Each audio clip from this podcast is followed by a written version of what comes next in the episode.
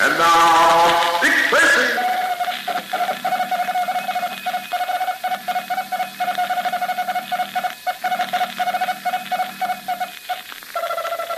This is Dick Tracy on the case of the low hijack.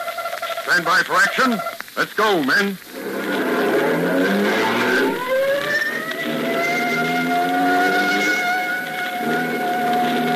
Yes, it's Dick Tracy, protector of law and order. Before we listen to today's Dick Tracy adventure, I'd like to tell you about a great man in American history who was born exactly 190 years ago tomorrow. Marie Jean-Paul Yves Rose Gilbert du Motier, Marquis de Lafayette. that sounds familiar to my rugged French? Well, actually, that was the full name of the Revolutionary War hero we all know as Lafayette. But did you know how old Lafayette was when he came to help the American cause? Well, he married at the age of 17, entered the French army. When he heard of the revolt of the American colonies, he decided to help, and at his own expense, he fitted out a ship and sailed for this country. He arrived in the year 1777 when he was only 19 years old. After he'd been here about three months, Congress made him a major general. He had an outstanding war record, serving both as a member of General George Washington's staff and as a leader in his own right. After the British surrendered at Yorktown, he was publicly thanked by Washington, and since that time, his name has been greatly honored by Americans. That was Lafayette, a Frenchman who believed in liberty sincerely enough to fight for it, even if it was in a foreign land. And now, Dick Tracy. Yesterday, Deadpan and Cy Heavy hijacked another truck. But this truck was intended to take Cy Heavy to his death.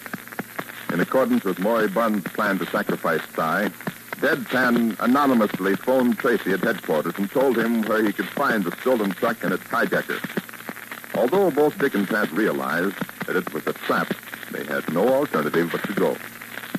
Far out on the lonely Moonrise Highway, they caught up with the truck. And after an exchange of shots with the desperate driver, Tracy, as a last resort, crashed into the speeding truck. But such things are hard to control. And Patton and Tracy, his foot caught beneath the twisted steering wheel, are now pinned behind their wrecked car by Cy Heavy's barrage of bullets.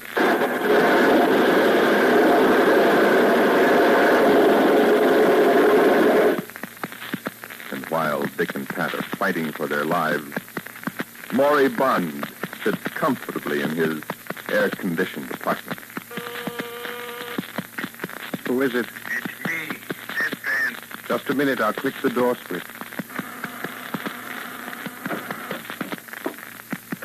I want a complete report. I'll be enough. That's why I come here.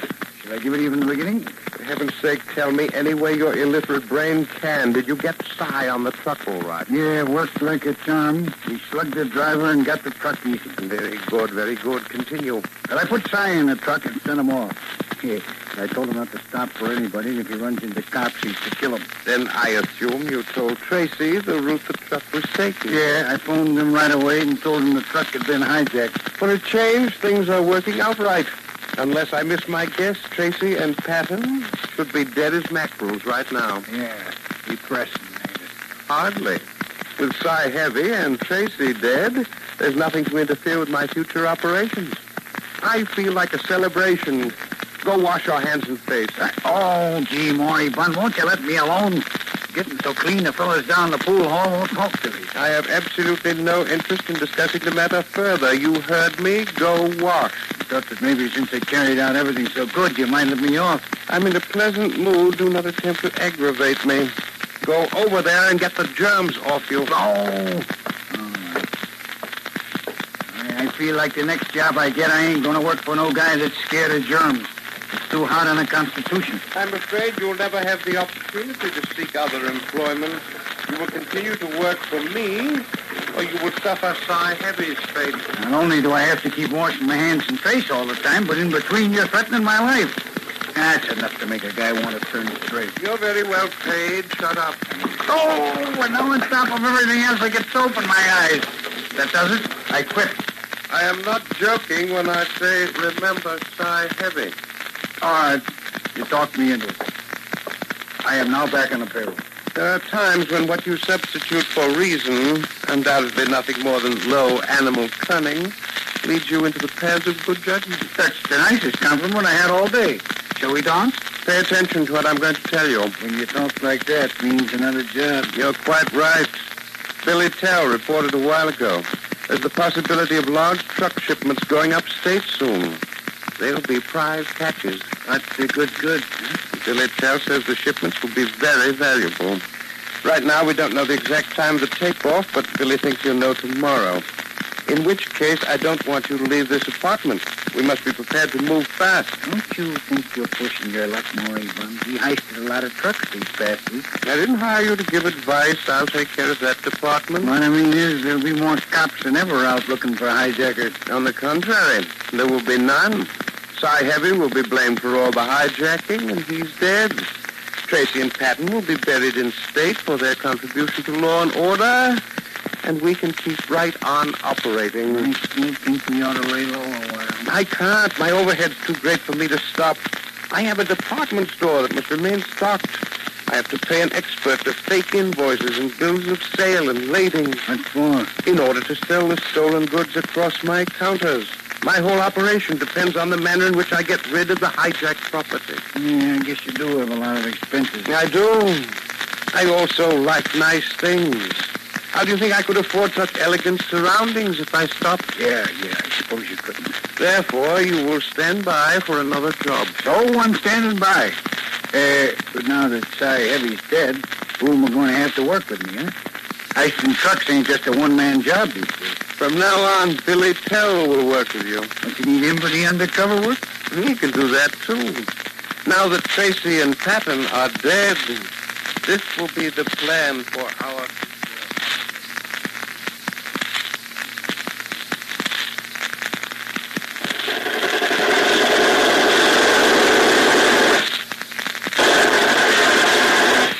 Yeah, he seems slightly eager to kill us. I'm not in favor of it. Can you get your foot out of there, Dick? Nope. Nope, can't move it at all. Yeah, you almost got him that time. At least I made him take cover. Good. It won't be good for long. He's got a Tommy gun and he can make a lot of trouble. Hey, it's lucky the car rolled this way. At least it gives us protection. Yeah, that you brought up the subject, yes. Can you see the truck? Yeah, it's off the road, but it looks in good working order. That's not too good. I know. If he gets to the truck, he can get away from here easily. Unless I get a lucky shot at him. Yeah, there's another thing he might do. Yeah, what's that? If he gets the truck started, he could crash into this wrecked car of ours. Hmm, That's a happy thought. Look, can't you get your foot out of there somehow, Dick? Not without cutting it off. The steering wheel shaft collapsed when we hit the truck. My legs caught underneath it as if it were in a vice. Oh, that's just dandy. Anything broken? No, nothing but my heart, Patrick.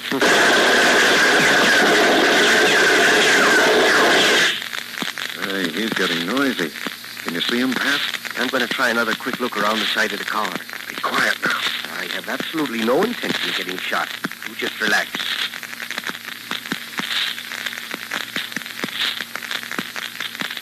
We're a little darker. Eh? The moon is no help in the fix we're in now. Don't worry about that either. You mean you can fix that, too? Sure, I just shoot it out.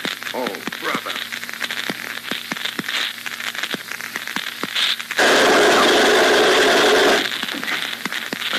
I take it you saw him. Yeah, that I did. It's also my unpleasant duty to report that his aim is getting better. He came close? Well, let's put it this way. A quarter of an inch to the right, and I'd have gone home in a wheelbarrow. Well, we're in a spot all right, Pat. Yeah, I know. As long as that madman can keep us pinned down behind the car here, we're in very bad shape. I could only get my foot out. Yeah, then we could each take a side, sort of a, a divide and conquer routine. Yeah. Where is he now? Behind the truck. I'm going out and take a couple of shots at him. I don't think you should, Pat. In this moonlight, you're a sitting duck. Yeah, possibly, but even ducks get bored. You know we can't spend the rest of our lives here. That's just what we will do if you're not careful.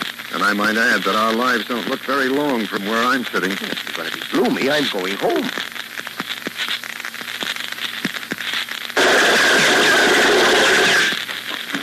Well, I, I'm not going out that way anyway. I, I'll try it around this side. I might get a break and wing him. If you can just keep him behind the truck, it'll be a step in the right direction. I'll tell him when I see him.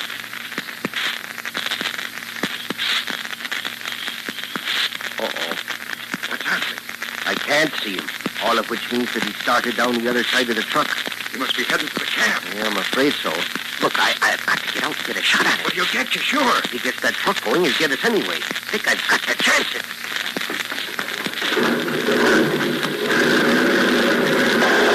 Oh, no, you're throwing the side right through that cab window after you.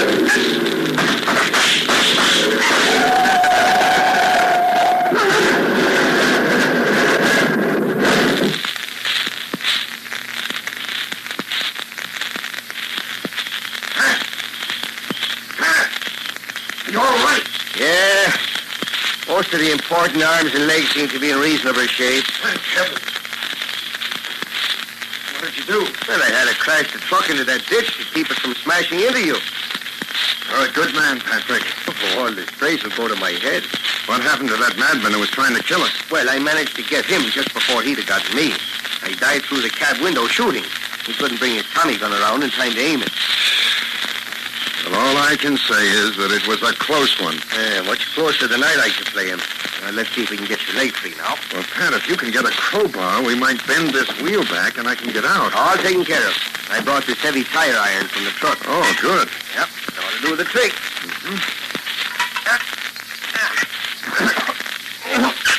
Hey, that's tough, you know. easy does it, Pat. Let's not break my leg.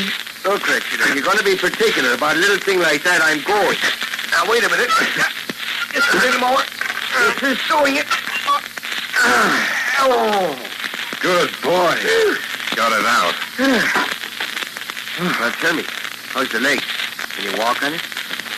Uh, yeah, in a manner of speaking, yes. Come on, Pat. I want to look at that truck driver. Right. Uh-oh. Oh, you gotta let me steady my hand on your shoulder, Pat. Right, there you are. There. Does it? There. There he is, Dick. By Jove, Pat. I've seen him before. Where? Hanging around Maury Bunn's apartment. In a moment, we'll return to Dick Tracy. But first, well, first, let's talk about Lassie. Lassie, a radio star. Yes, the canine wonder of the movies has come into her own as far as radio is concerned. Because now Lassie stars in a series of stories built around her. Of course, no one expects Lassie to talk on the program. Of course, she'll give her famous barks from time to time. Incidentally, Lassie wasn't always a celebrated standout among the canine kind. She was just an ornery pooch with the name of Pal. Her trainer taught her to sit and lie down, to speak only when spoken to, and above all, to be obedient. But there was nothing about Pal that seemed outstanding. Well, when the search for the movie Lassie began, Pal's appearance to the studio representative was so unimpressive that she was rejected without even a chance to perform. Then Pal's trainer got to work. He taught the dog to, crawl, to attack, to open doors, and even to yawn. He brushed and combed her several times daily. When he took Pal back to the studios for a second trial, Pal, Lassie, was hired immediately. You'll want to hear Lassie every Sunday in a 15-minute drama written especially for her. Lassie is heard on most of these same ABC stations. And now, back to Dick Tracy. But, Dick, that's impossible. Maury Bunn's a respected citizen. I know, Pat. And I also know that I have no direct evidence to go on. But I think I'll have another chat with Maury Bunn. And I have a plan that may scare these boys out into the open. Tracy had better have a pretty good plan because Maury Bunn does not scare easily. Better tune in Monday for the adventures of Dick Tracy, heard overseas through the Armed Forces Radio Service. This is George Gunn speaking. For the third consecutive season, the curtain goes up on that outstanding dramatic series, Theater Guild on the Air, this Sunday night. Theater Guild has set a high standard for entertainment since its initial broadcast. As a matter of fact, such was the excellence of Theater Guild's presentations that the program won a plaque when it had been on the air only 14 weeks. From then on, Theater Guild on the Air received many awards. Magazines saluted it as one of the top dramatic shows on the air. Last year, it was awarded honors in a nationwide poll of radio editors. Don't miss this Sunday night's premiere performance for the 1948 season on Theater Guild on the Air, broadcast over most of these same ABC stations. This is ABC, the American Broadcasting Company.